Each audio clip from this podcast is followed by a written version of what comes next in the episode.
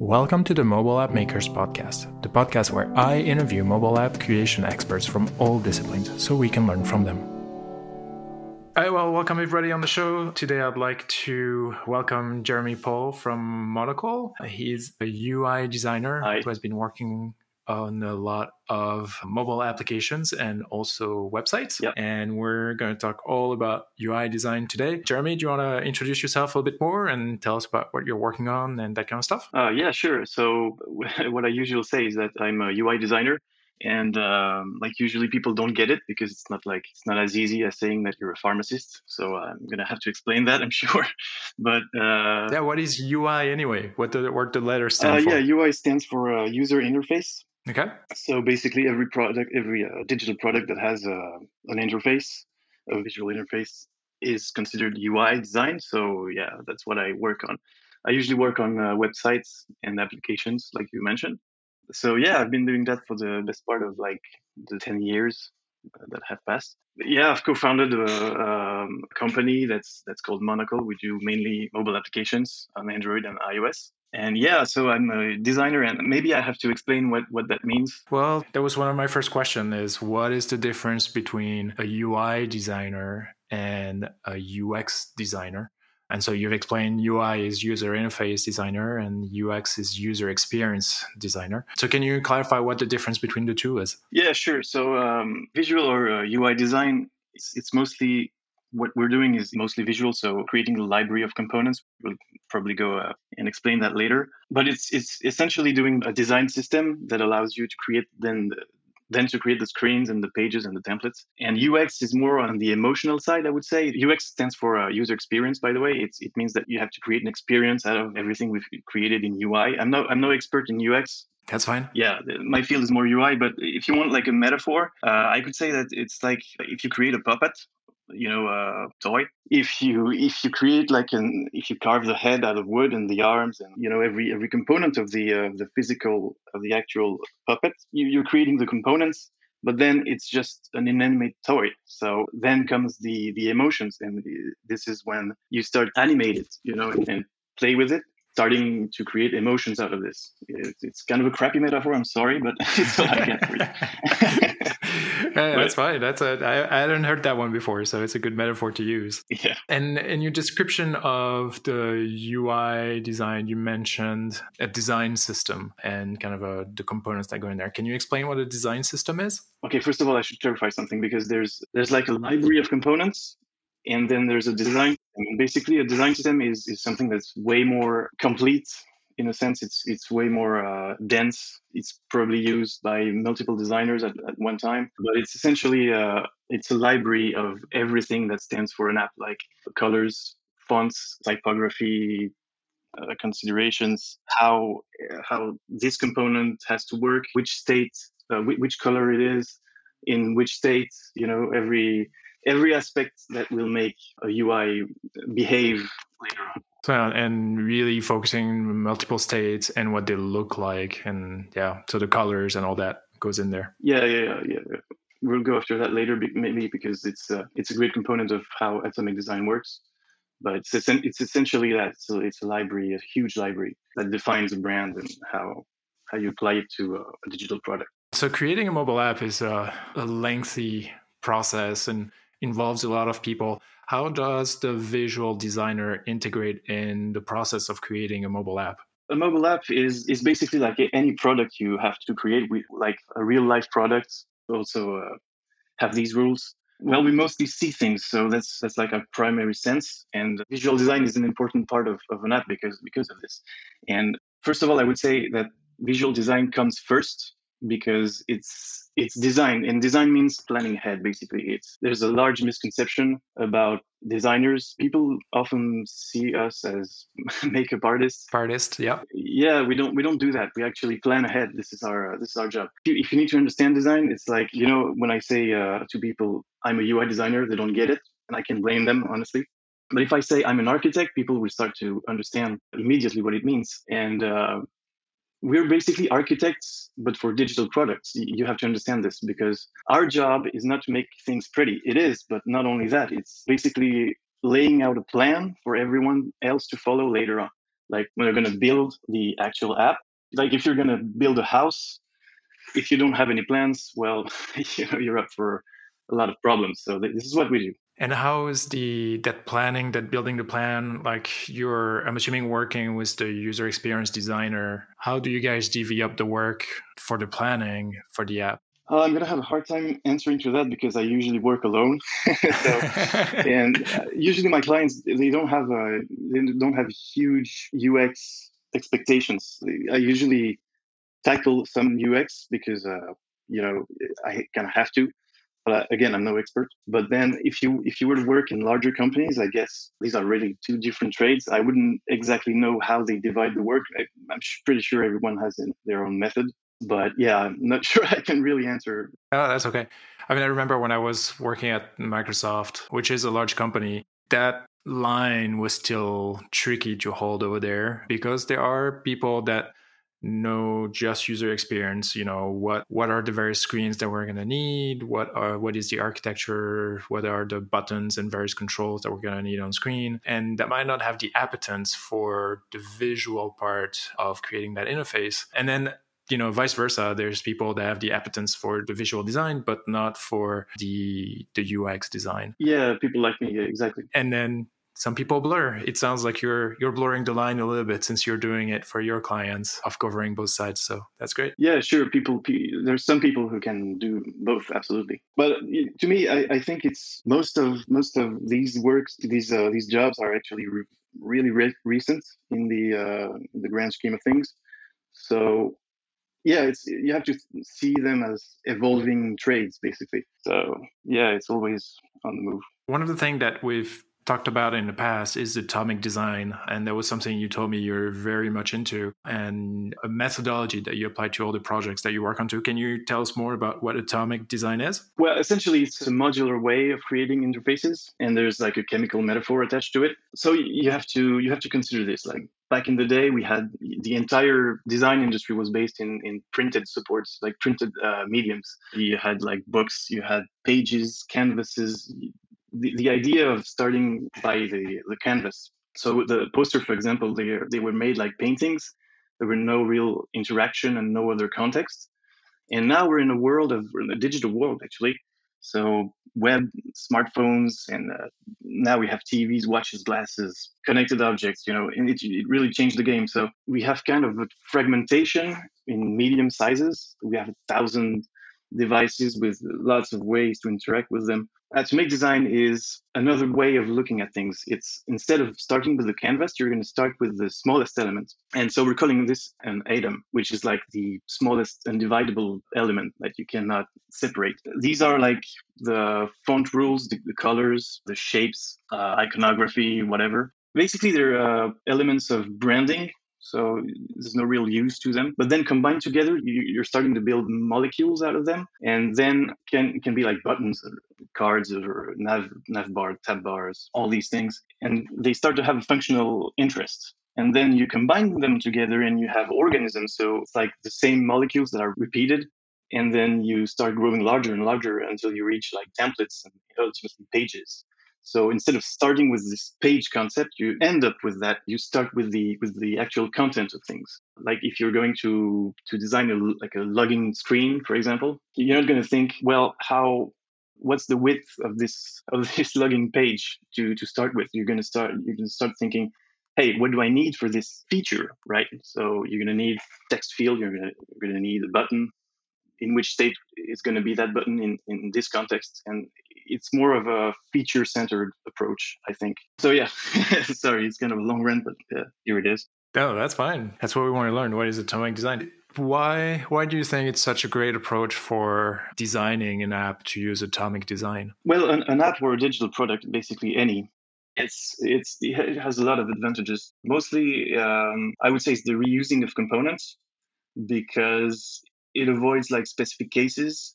It creates a sense of consistency. Even if you're not the most consistent person, it's going to force you to do so. You know, if you have the same context, you have the same function. Uh, for example, uh, if you if you have a button that does a certain type of action, if you find that exact same concept in the other part in another part of the app, you're going to use the same paradigms. I don't even know if that's a word in English though, but yeah. It is. Pronunciation is paradigm, but yes, paradigm. it's a word. exactly. yes. So yeah, there's the reusing of components. There's uh, there's also the fact that designers and developers are now able to share a unique language because back in the day, I think developers started work this way, like we do in atomic design today. It's, it's a it's a method that was initially used by developers. So it's a great thing that we can now speak the same language. Uh, on their end, I, I actually asked developers friends, and they said it means also less code and cleaner code. It's easier to maintain and yeah, more coherence on the on the user side ultimately. So a lot of things. what I love that, that, about that approach is the consistency, as you said, because you're yeah. you're kind of forcing yourself to only use those basic components that you create so that the UI is consistent. And then the developer can do the same behind, making sure that they reuse the code over and over. Yeah. And when you have that conversation with the developer afterwards, you can say, hey, you know, here is just button X, whatever name you want to give it. And it immediately knows in the code, oh, okay, that's this component that I'm using, and I won't have to recode something new. It's great. So yeah, I can see yeah. how that makes things easier. It does indeed. have you run into any downsides of using that approach on projects? Uh, nope, nope. that's my really? answer. No downsides? No, okay. no, I'm, I'm kidding you. It's, it's, I would I would say it's absolutely perfect, but no, uh, you, you have to note some downsides. I'm not trying to because I'm really sold to this approach, obviously. So I'm gonna try to maybe go over a few downsides that I've heard, but actually I might also tell you what how they can be avoided. So the first thing I've heard is from creative people, designers that come from graphic design backgrounds, more of a of a graphic side approach. They say that this this method is kind of a barrier to creativity like if they were to adopt this method, you're saying to them, well, you're going to create components from now on, and uh, it's going to create interfaces, and it's going to create them almost automatically. So they're going to say, well, it's it's not that creative. I'm I'm not really satisfied with doing that all day, you know. And you have to think about it. It's just like the main difference between design and art that you have constraints and so constraints can actually fuel creativity and there's a, a really cool metaphor again sorry but a metaphor that i really like it's from Audrey Hacq. I'll probably uh, have to give you a link on her conference because it's really awesome. Yeah, please do. And she says that if you take a music composer, ultimately what he does is using 12 notes and he turns it into chords and then into entire pieces and they're goddamn creative, you know. So this is a downside when you first approach atomic design, but then it's endless. You know, you have to have constraints to, to design things properly, and I think uh, it can be used to your advantage. So yeah. And I guess like every good framework or good rules, they're meant to be broken. So when you feel like you can't have the creativity that the situation requires, that's when you can be like, okay, I need to create something new in my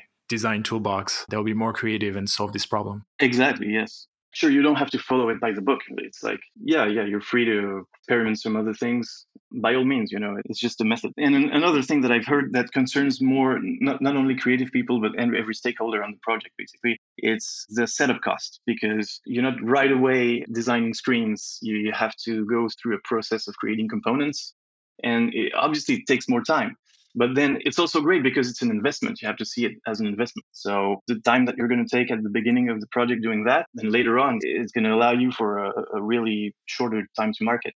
You're going to have all the components it's like playing Lego basically. I agree. One one of the things that I've noticed, I'm I'm using a similar approach. So I didn't know the I didn't know the term atomic design. One of the things that I've noticed is the beginning of the project is usually slow because you have to create all those atoms and all those molecules and all that stuff.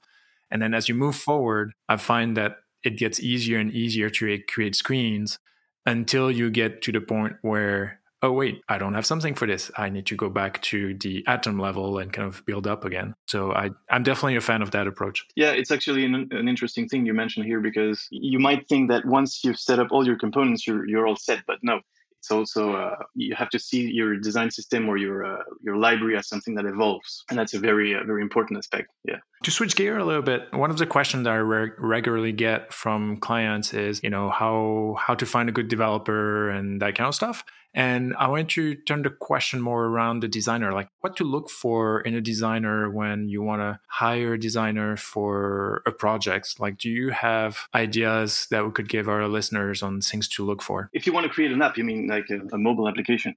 Well, you essentially have to look for a UI designer. Any, any will do actually, because me, for example, I, I do mobile apps, but I also do UI design, like web design. The difference is not that hard. The only thing that you have to make sure when you hire someone is that he knows about the platform's nature. So, are you gonna develop like a native app? Which platform are you are you delivering it on? Android, iOS? And if you're hiring like a web designer that has no clue whatsoever on, on the, the constraints of the of these platforms, the guidelines, uh, you're gonna you're gonna run into a lot of problems. So make sure that he knows the platform. This is important. So atomic design is important, but you have to know what you're what, what you're going in, into. That's a great point you're making there because I find if the person doesn't know how this platform works, then they're gonna design screens in a way that might be very complicated to implement afterwards or that will not fit at all with the rest of the platform and then you run into issues.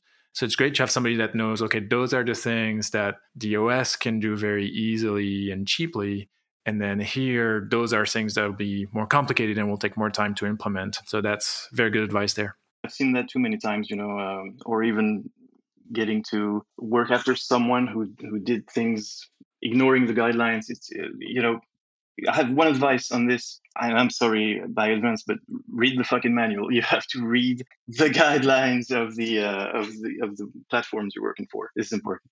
One of my pet peeve when I work on mobile apps and I get the design from somebody else that was not necessarily a designer that knew about mobile apps is around navigation.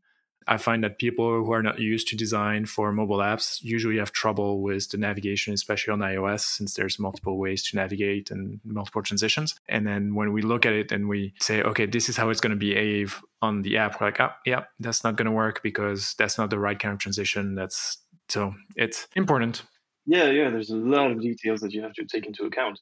You know, when the, the Apple Watch got out, I had the chance of working on a, an application for the watch for a client, and there was little to no guideline. So I, I was myself in this case where you have to look for the existing guidelines, but where is the room for you to express yourself and to add some some creativity over this?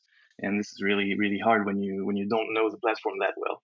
You told me about an app that you guys have been working on, which I'm sure I'm gonna mispronounce because you have a fancy spelling on it, but it's Coach. Yeah, Coach. Yeah. Can you tell us a little bit about it? Coach is an app that allows you to work out basically at home without any equipment. So yeah, we, we made that in, in in response to the uh, the awful times we're living in right now. So you can you can you guys can work at home, work out, and keep you know keep fresh. I don't know what can I say about it. It's it's a great app. You should you should download it. You know.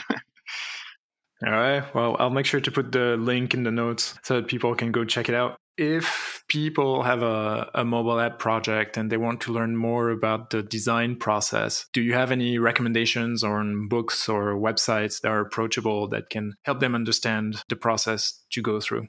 About atomic design, it's, it's actually it comes from a it comes from a guy whose name is uh, Brad Frost. So I guess you you could watch that conference because it's really interesting. I think it's from 2015 15 or 16. It's, it's quite recent, in fact.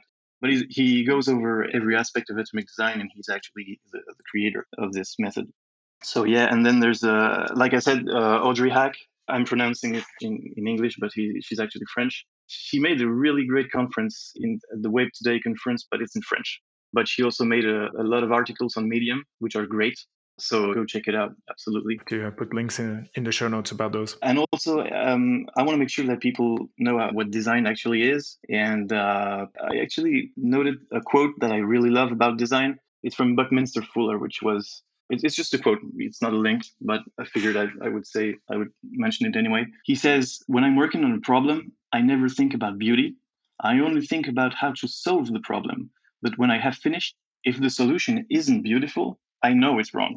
And this, to me, is, it just sums up design in a great way because designers are often seen as, you know, artists, like I said, and what we are is actually problem solvers.